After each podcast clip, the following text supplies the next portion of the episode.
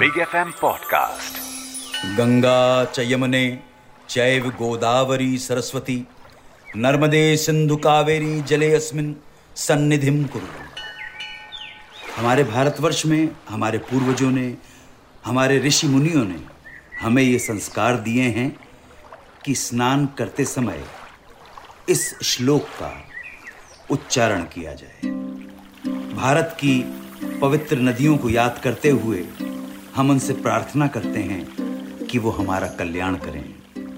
मैं इस शो में अनेक बार कह चुका हूँ कि हमारे देश में नदियाँ किसी देवी से कम नहीं हैं। हम उनकी वंदना करते हैं, हम उन्हें पूजते हैं, क्योंकि हम जानते हैं और मानते हैं कि नदियाँ ही हमारी सभ्यता, हमारी संस्कृति, हमारे जीवन का आधार है। स्वागत, खुश आमदीद, वेलकम।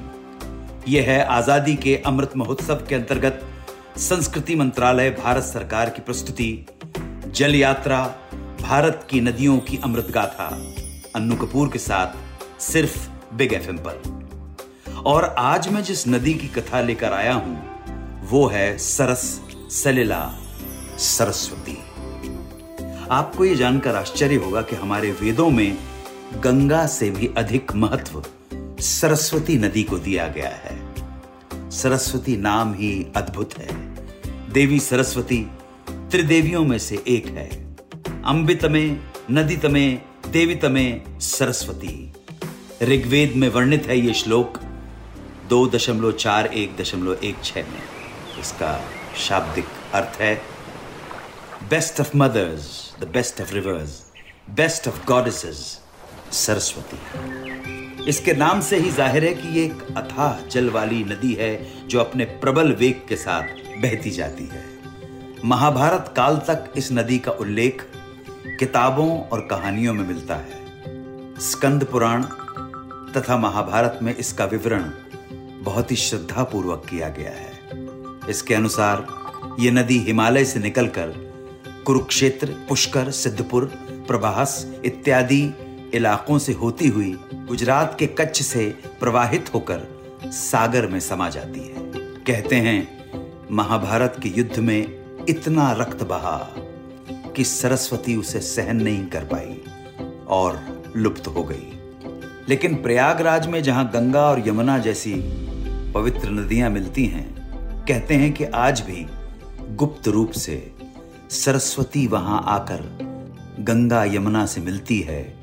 और फिर हो जाती हैं। त्रिवेणी। बहुत से आधुनिक इतिहासकार ऐसा मानते हैं कि ये एक काल्पनिक नदी है और ये सिर्फ़ कहानियों में ही सीमित है।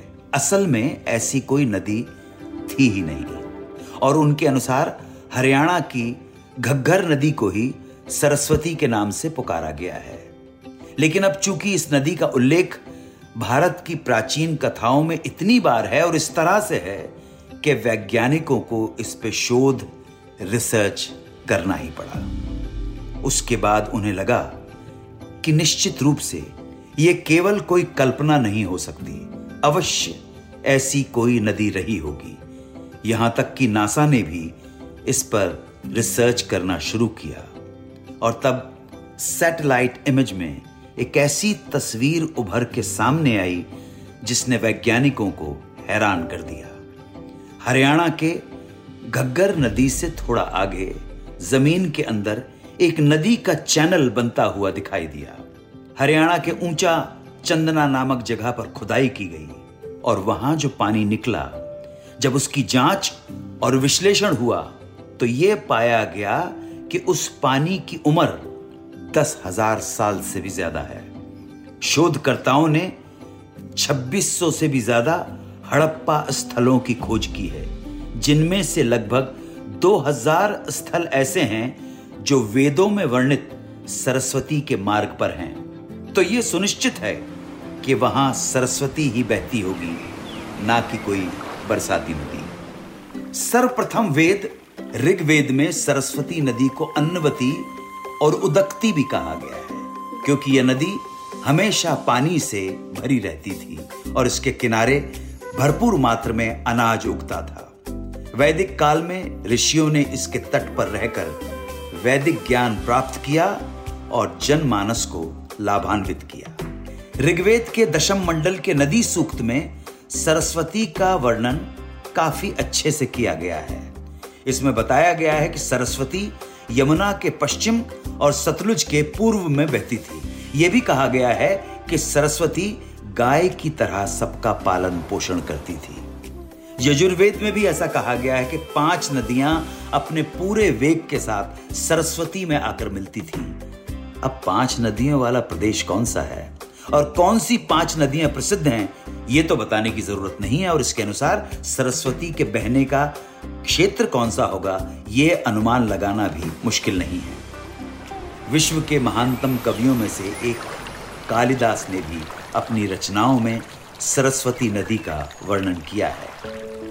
रामायण की कथा में भी अयोध्या कांड में ऐसा वर्णन है कि जब भरत अपने मामा के घर, यानी कि कैकय देश से भारत आ रहे थे तो उन्हें गंगा और सरस्वती नदी को पार करना पड़ा। वहीं महाभारत में तो सरस्वती नदी का भरपूर वर्णन है। कई राजाओं ने इसी नदी के किनारे यज्ञ किए। वर्तमान में जो सरस्वती नदी का मार्ग माना जाता है उसके आसपास की खुदाई में लोथल, कालीबंगा और पीली बंगा नामक ऐतिहासिक और दुनिया के सबसे पुराने शहर के अवशेष मिले हैं।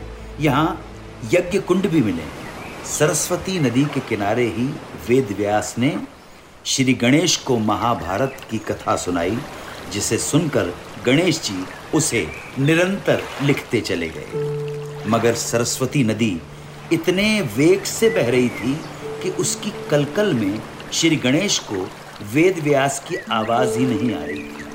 इस पर गणेश ने सरस्वती से थोड़ा धीरे बहने का आग्रह किया। मगर सरस्वती नदी में पानी इतना अधिक था कि बहुत प्रयास करने पर भी ये ध्वनि, ये कल कल बहती धारा मध्यम नहीं हो पाई। ऐसे में गणेश ने क्रोधित होकर सरस्वती नदी को श्राप दे दिया कि आज के बाद तुम इस स्थान के आगे विलुप्त हो जाओगी।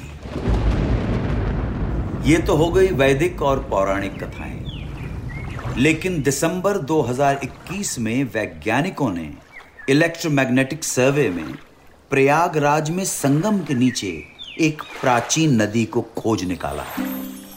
इस सर्वे में संगम के नीचे 45 किलोमीटर लंबी 15 मीटर गहरी और चार किलोमीटर चौड़ी एक नदी निकली है और माना जा रहा है कि इसका संबंध हिमालय से है। यानी कि संगम में मिलने वाली तीसरी नदी सरस्वती ही है। इसरो के भी शोध में पता चला है कि सरस्वती आज भी हरियाणा, पंजाब और राजस्थान में भूमिगत होकर बहती है। सरस्वती नदी वैदिक काल में जितनी भव्य और महत्वपूर्ण रही है और हमारे देश की संस्कृति तथा सभ्यता में इसका जो योगदान रहा है, उसे देखते हुए इसे फिर से पुनर्जीवित करने के प्रयास किए जा रहे हैं। अपनी वर्तमान स्थिति में यह नदी सिरमौर की पहाड़ियों में शिवालिक यानी हिमालय के मैदानी क्षेत्र में धरती पर दिखाई पड़ती है और आदि बद्री बिलासपुर, मुस्तफाबाद, भगवानपुरा, पिपली, कुरुक्षेत्र, पहवा, कैथल, कलायत टोहाना, फतेहाबाद, सिरसा, भटनेर और कच्छ के रण एवं नल सरोवर सौराष्ट्र से बहती हुई खंबात की खाड़ी में मिल जाती है। भारतीय अंतरिक्ष अनुसंधान संस्थान, तेल एवं प्राकृतिक गैस निगम लिमिटेड, केंद्रीय भूमिगत जल प्राधिकरण, भारतीय पुरातत्व सर्वेक्षण, भारतीय भू सर्वेक्षण के वैज्ञानिकों द्वारा किए गए अनुसंधानों में इस बात की पुष्टि की गई है कि इन पुरातन जल मार्गों में जल का अकूत भंडार हो सकता है। जिसको यदि धरातल पर लाया जा सके तो उस इलाके की पानी की समस्या को हमेशा के लिए दूर किया जा सकता है।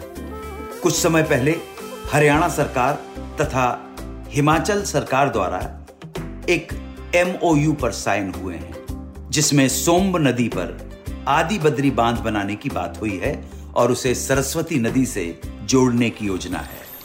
इससे हिमाचल प्रदेश को हर साल इकसठ दशमलव आठ आठ हेक्टेयर मीटर पीने का और सिंचाई का पानी मिलेगा। इसके अलावा हरियाणा में सोम नदी में बरसात के मौसम में इतना पानी बढ़ जाता है कि लगभग बाढ़ की स्थिति आ जाती है। तो सरस्वती नदी के मार्ग में सोम नदी के पानी को मोड़कर उसमें जोड़ दिया जाए तो उस इलाके की बाढ़ की समस्या तो दूर होगी ही। साथ ही यहाँ भी पीने और सिंचाई के पानी की समस्या का समाधान मिल सकेगा। तो उम्मीद है कि इस अमृतकाल में महान वैदिक नदी सरस्वती फिर से जीवित हो उठेगी और भारत देश को फिर से समृद्ध करेगी। जल यात्रा में आज पवित्र सरस्वती नदी की यात्रा को यहीं विराम देता हूँ। अगली बार फिर ऐसी ही किसी नदी की अमृत कथा लेकर प्रस्तुत होऊँगा। इस शो में जिसका नाम है जल यात्रा भारत की नदियों की अमृत गाथा अन्नू कपूर के साथ सिर्फ़ बिग एफएम पर। मेरे प्रणाम स्वीकार करें। जय हिंद वंदे मातरम। Big F M podcast subscribe and follow big F M also visit big F M India dot com for more.